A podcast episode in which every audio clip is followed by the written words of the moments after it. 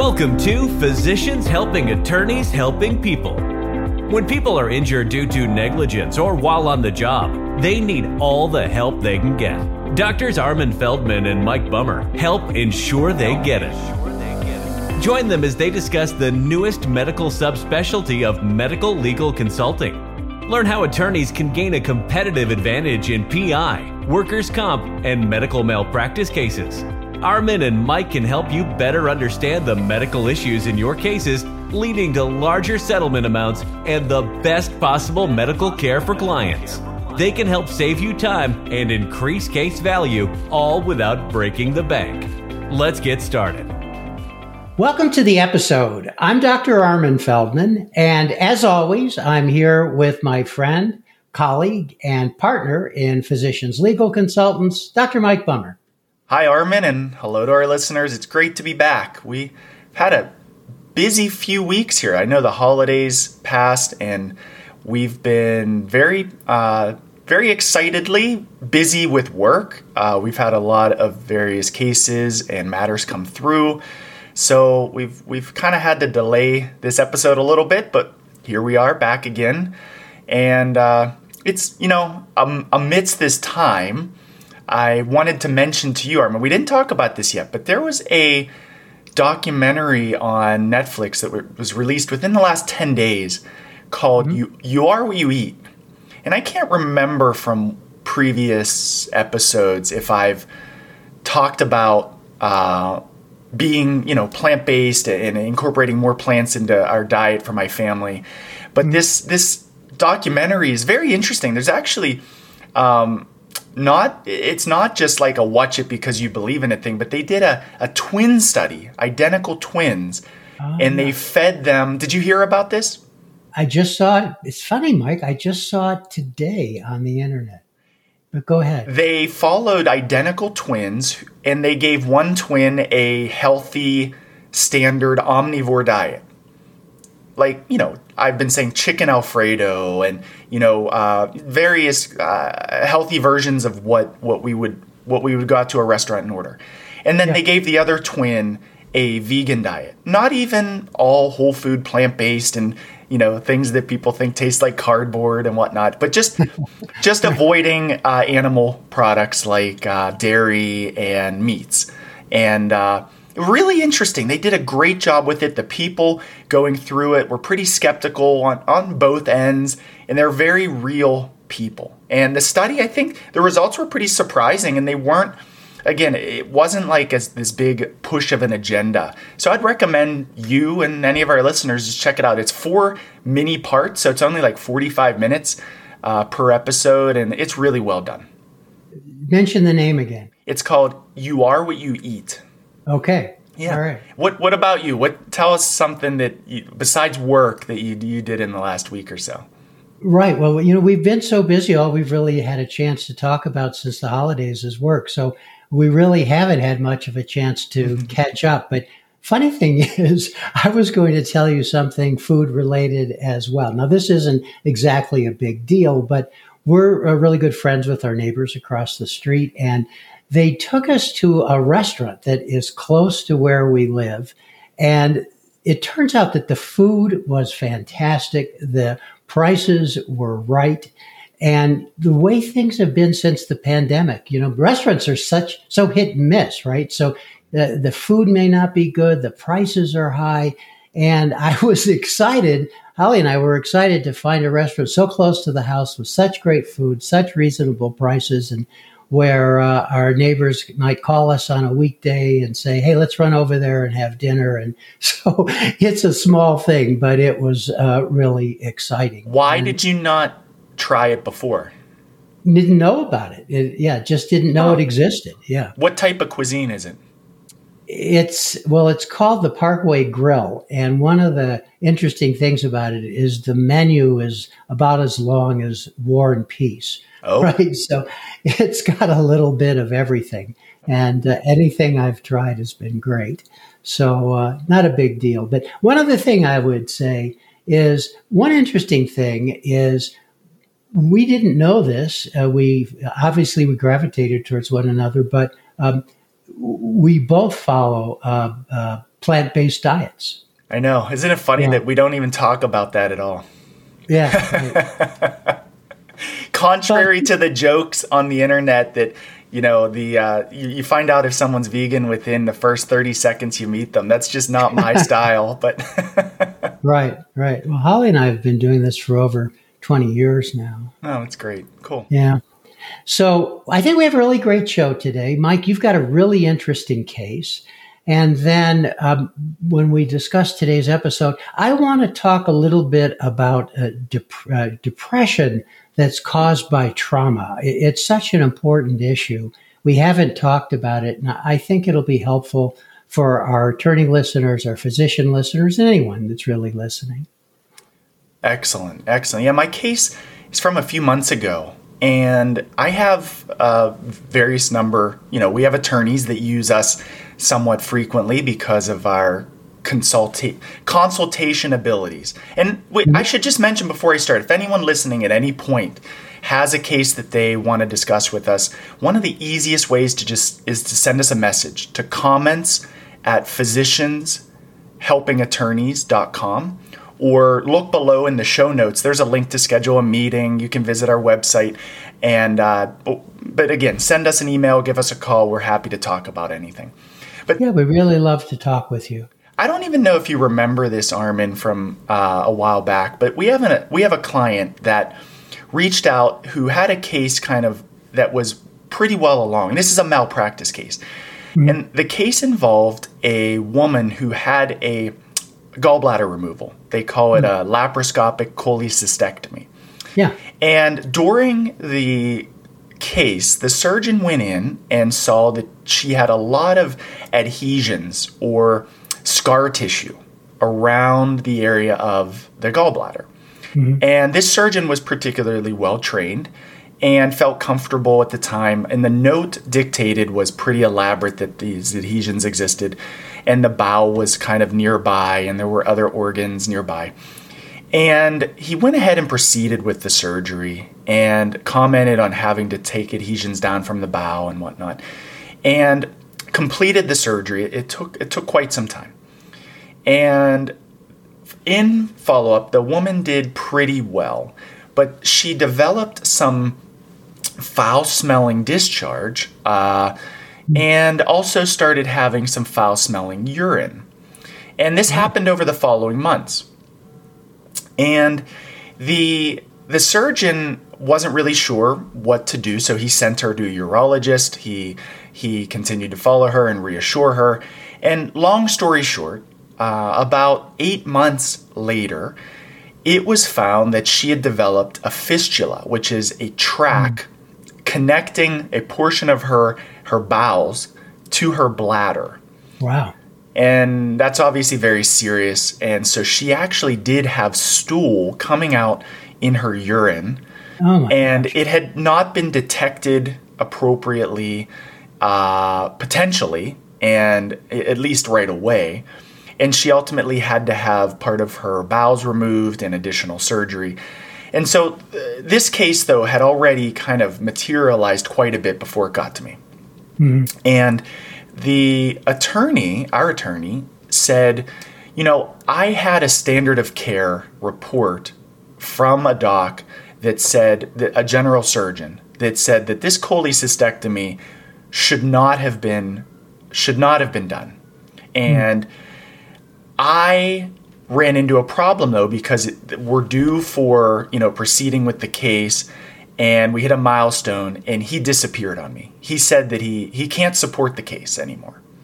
So what did he ask you to do? He asked me to find another expert. And oh, okay. so when we find experts for all of our listeners uh, it's important to know that we don't just forward you a name. We don't just send you someone that we've worked with who is a name that um, you know we don't just look at some database and just say oh here call this guy we actually look into the case try to understand the salient elements of it and then find an expert that is aligns the credentials the training and even to somewhat you know taking the temperature of, of an opinion and having a brief discussion with that expert on your behalf as your consultant, as someone who's, you know, providing this affordable but very valuable service to our our attorney clients. That's really being a consultant and not just turfing off a name to someone. That's exactly right. Yeah. And so, in doing this, though, the reason this was interesting and I, I thought it would be good to talk about today mm-hmm. is I wasn't so sure that this ultimately was going to be a fruitful case because when I looked at the preoperative discussion, when I looked at the surgeon's notes, when I looked at the op report, I think I understood why his initial expert, who gave him the affidavit of merit, the initial signature on mm-hmm. on the you know three or four sentence report that allowed him to file the case, I was able to tease out that I think he that surgeon bailed because he was a bit too aggressive at the time and he was probably worried about getting, you know, put on the stand, deposed, and really having to answer the tough questions about the fact that this surgeon was qualified to, mm-hmm. in fact, do the surgery. This micro bowel perforation, tiny hole that was probably, uh, I think the causation of the case was actually quite clear. I do think it was a surgical complication uh, that a damage to the bowel that resulted in this this fistula formation. Yeah, but, one thing, Mike, uh, that I just wanted to re, uh, emphasize is this was a, a, micro puncture. So does that mean that it, probably wasn't even visible to the surgeon? Yeah, there's almost no way this was going to be visible. The way these tissues exist, uh, the surface of the bowel, there it's a very thin layer, thin wall, and even if you just kind of uh, we'll say uh, damage or or reduce the uh, the strength of the bowel wall. Sometimes even a hole can develop later. So maybe you mm-hmm. didn't even create a hole that day, but you undermined the strength of the bowel wall. Yeah. You then later could get a a, a hole that appears, still mm-hmm. caused by the surgery. And ultimately, sure. if the detection of this was worse if there was breaches in standard of care or there was poor follow-up or poor testing certainly causation is not a question here but really it came down to the crux of this case that the attorney had sent me and just asked for another expert he said yeah, give right. me an expert to support this case i could have sent him four different surgical experts that, that we've worked with together armin and these experts would have been happy to charge their well i shouldn't sure. say happy but they would have they would have um, sent my attorney their retainer their sure. you know sizable retainer they would have reviewed the case in probably you know two to six hours and then they would have, would have concluded almost exactly what i did which was right. that this was in fact a judgment call you know my, my attorney asked me well couldn't the surgeon have decided to not do the procedure and then mm-hmm. the complication wouldn't have occurred. And I said, yes, absolutely, that could have been a, a possibility. Uh, but the surgeon was trained to work with adhesive disease in the bowel. And right. the surgeon made a judgment call that day that it was reasonable to try to complete the task at hand after having discussed the risks, benefits, and alternatives of the surgical procedure. And ultimately, it's not that there's a 0% chance. We, our attorneys and anyone in law sure. know that these are not, we're not working in definitive uh, black and white situations. So I didn't tell him it, it's definitely, you know, not pursuable or, or not right. a breach, but I said I would be very cautious because of the defense strategy would be very strong uh, that this was a qualified judgment call, a known complication, albeit very, very uh, catastrophic for this patient. And so, what I was happy about, and the reason I thought about it is I felt like. I saved this attorney, uh, if not multiple retainer agreements with additional experts, and was able to kind of give a very uh, affordable, quick consultative opinion on uh, on the matter. Yeah, uh, I think that uh, is well said, and I think what uh, you maybe the the uh, attorney would want to go forward anyway, but I think you gave them the opportunity to save a tremendous amount of time, money, and uh, certainly on a questionable outcome for the case. I agree. I felt I, I could stand by that opinion. Yeah. Well, what happened? What do you know? What happened? No, I don't. So I. Uh, he, he didn't like you know armin our attorneys don't always they, they we don't right. expect to be kept up to date um, right i know he certainly did not ask me for that referral to one of our experts doesn't mean mm. that he didn't pursue it separately right right yeah that's a really good case and yeah. I, I think it uh, it's kind of subtle in a way but i i think you really teased out so you you were going the, the whole purpose was to find the expert but really what you found is this may, may not be something you want to pursue. Yep. And Armin, it only it only took a couple hours. I mean, it was yeah. very affordable. the um, I'm pretty sure he wasn't so happy with the answer, but I'm pretty sure he was happy with the invoice. I, I, he probably was happy with the answer. Yeah. Really. Yeah. So let's let's jump topics. Let's talk about the uh, kind of a, a less commonly understood damage in, in some of the cases that, that you've had experience with. Yeah, great. Let's shift over. So, as I said, I want to talk a little, just a little bit about depression that is related to trauma. And of course, as you know, Mike, certain psychiatric conditions are very, very common in trauma cases. In fact, depression and anxiety are extremely common problems after trauma. So f- for today, I want to focus uh, a little bit on depression.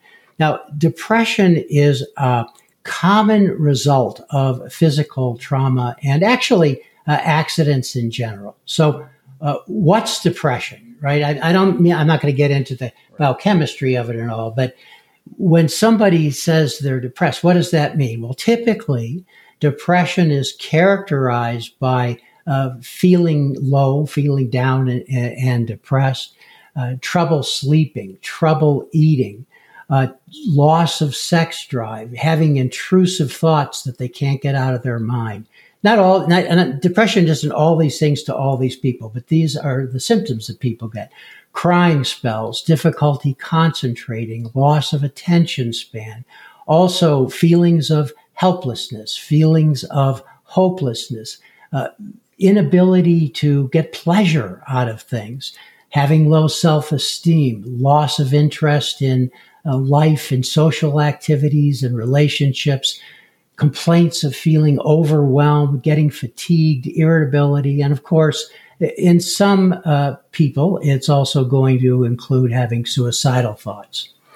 Now, particularly for our attorney and physician listeners, uh, you can break depression down into two main categories. Now, what I'm going to talk about, this characterization has absolutely nothing to do with making proper psychiatric diagnosis diagnoses according to the DSM-5, the Diagnostic and Statistical Manual of Psychiatry, where all, all the diagnoses are outlined and how you make the diagnosis. But this, I think, is very helpful for attorneys when thinking about and conceptualizing their client's depression after trauma.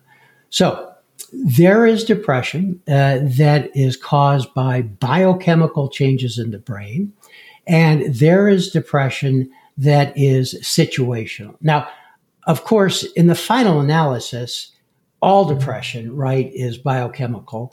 Uh, even Freud said that in, in uh, writing in 1905. But you can break depression down into this one seems pretty biochemical. This one seems related to the person's uh, life experience. So, for example, there is depression that's biochemical that's caused by having a concussion.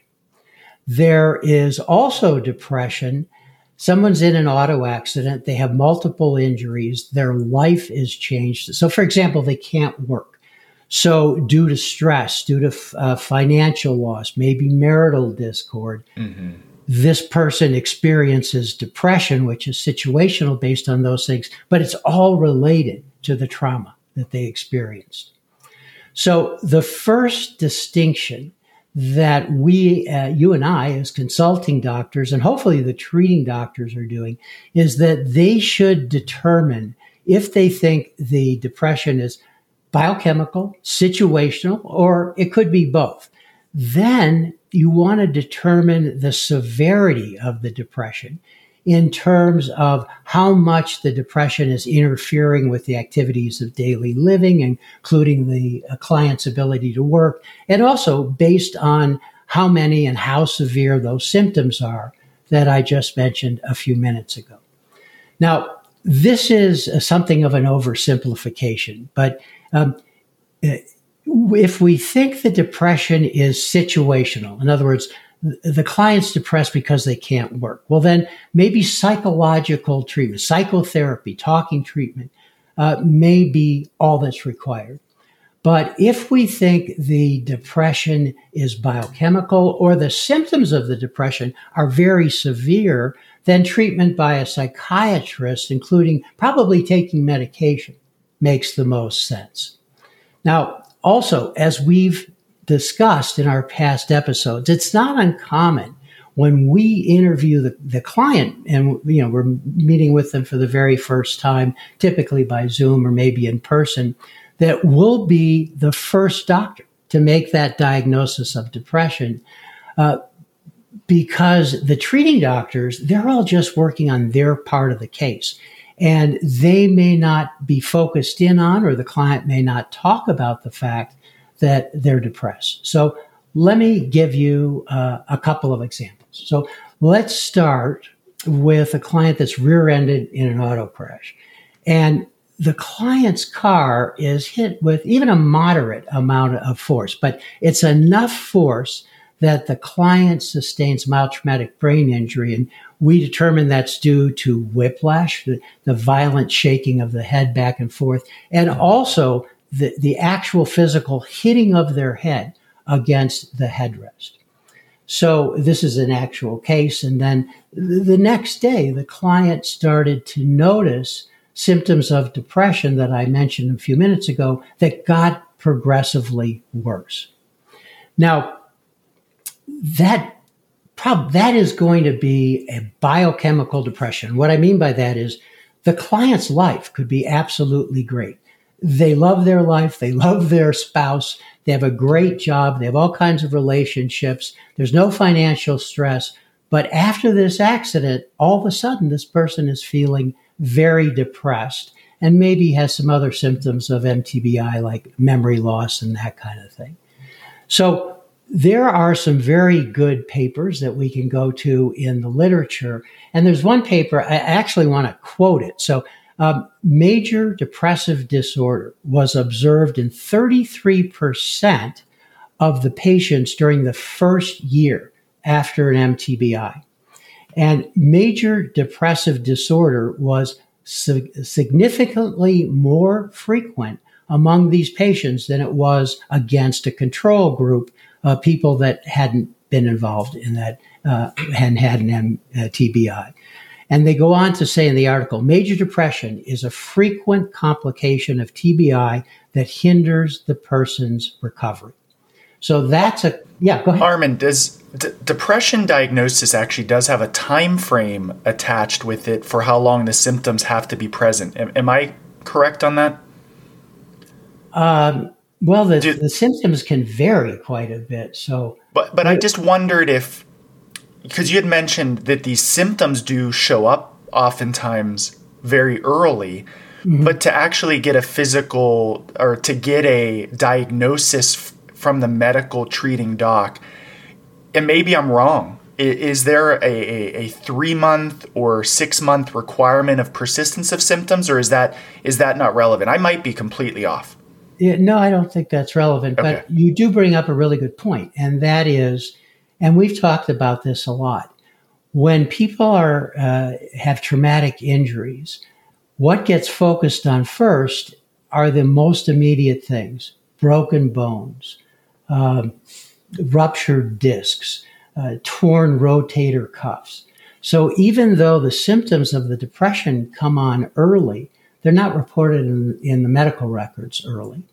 Uh, and then uh, as the case progresses and some of the treatment occurs for those more immediate things, then the symptoms of depression uh, take center stage. And of course, uh, we know that opposing doctors and opposing counsel are going to say, well, well, wait a second, this didn't turn up in the medical records until three months later. So it's, it's not accident related. And we have to uh, help our attorney explain why it is.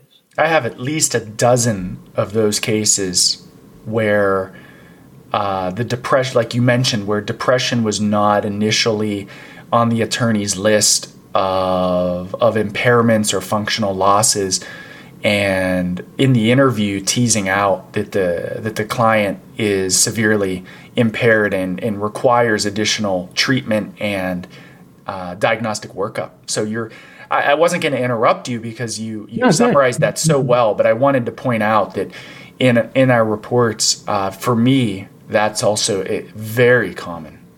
Yeah, so I'm glad you actually said that. So I had three short cases I was going to talk about. Then I'm going to uh, uh, shorten this up so we don't go too long. But the other case that I was going to talk about that where it's biochemical depression, this was a workers' comp case, and this woman worked at a big box store.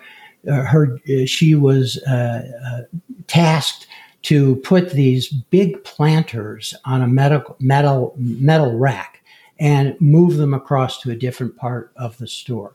Well, unbeknownst to her and probably the store, there was an area of the floor of the store that was uneven. In other words, it sloped down to the right. And she didn't notice this. She pushes the cart, the cart falls over, right? So one of these big planters hits her in the head. And then on the way down, the metal cart hits her in the oh. head and she winds up. Uh, she had a torn rotator cuff, uh, you know, fell on her shoulder, but she also had some uh, memory loss. But her her other main symptom was depression. Now, this is the this is exactly what we talked about. What was worked on first? The rotator cuff injury, right? But her biggest problem from this accident really was a debilitating depression and uh, she got labeled as a malingerer, uh, that she was just driven by secondary gain. You know, that there were all kinds of accusations made, but it was clear to me. And uh, then we passed her on to a psychiatrist for treatment and to the treating doctor that this depression was directly related to being hit in the head twice, once by a really heavy planter and then smacked by a metal uh, cart uh, on the uh, temporal side, on the side of her head. And that caused uh, biochemical changes. By the way, what happens is that what we think happens is that the actual nerve cells have a long part of the cell called the axon. And these axons get sheared and they get they get cut cut broken and when that happens, there are biochemical changes in the brain, and these biochemical changes lead to depression. And that's that's what I put in my report. Excellent. Excellent. Yeah. Did you want to also share that third one before we yeah, I'll, yeah, I'll quickly share the third one. So um, this is a case of uh, uh, an older woman. Uh, she was driving in the mountains uh, she uh, was uh, rear ended. Uh, luckily, her car went into the mountainside and not off the cliffside, right? But she wound up with multiple injuries. She had to be um, flight for life uh, to a hospital from where she crashed on I 70 in the mountains. and so she was dealing with multiple traumatic injuries. But when I talked to her on the phone, when I interviewed her, it was obvious she hadn't she hadn't mentioned it yet, but it was obvious to me that this woman was depressed. And in, actually, in the course of the conversation, she told me she was depressed, mm-hmm. and what she was depressed about was the disruption to her life. Now her life was centered around going to doctors, getting treatment, going to physical therapy. She wasn't meeting with her friends anymore. And uh, that's what made her depressed. So this, this wasn't a hit in the head kind of biochemical depression. This was a situational depression that was directly related to the trauma that she had. And actually, there's a there's a diagnosis for this. It's called major depression secondary to a medical condition. In this case, the medical condition was multiple traumatic injuries that then disrupted her life so greatly that uh, she developed pretty significant uh, depression that uh, had nothing to do with obvious biochemical changes. Great cases, so, Armin. Thanks for sharing. Yeah, I mean, I could talk about depression for hours, but I just thought that uh, it, it, would be helpful to our attorney clients and others to uh, hear a little bit about that. It's another one of these. We had a, a podcast episode called Invisible Injuries, right? We right. talked about PTSD, post traumatic stress disorder. This can be another one. Absolutely. And good time to mention as we do wrap up that if anything from today's episode, or if you have any question in general, again, our email is comments at physicianshelpingattorneys.com. And make sure that if you're watching us on YouTube, you can listen to us in the car uh, on our podcast, where iTunes, Google Play, anywhere you listen to your podcast. If you're on the podcast and want to see what we look like, warning, it's not all that exciting. Our, our, our looks are not all that staggering, but we do uh, like to connect via video. You can hop on YouTube, our channel. You can just search physicians helping attorneys on YouTube and you'll find us. Make sure to subscribe to the channel if you're on the podcast. Uh, you can follow us uh, on your podcast to get updated for the most recent episodes. And on YouTube, click that subscribe bell and you'll get notified when we have new episodes. We, we try to do these uh, about every other week, right, Armin? Right, right. So. And uh, I think the final thing I'd say, Mike, is if you're attorney and if you have a case and or you have a question about a case or you, you just think it might be helpful to run the case by uh, a physician, uh, get a hold of us at comments at physicianshelpingattorneys.com. Thanks for listening to Physicians Helping Attorneys Helping People. For more information about the show and to listen to all the podcast episodes, go to physicianshelpingattorneys.com. You can also email Armin and Mike at comments at physicianshelpingattorneys.com.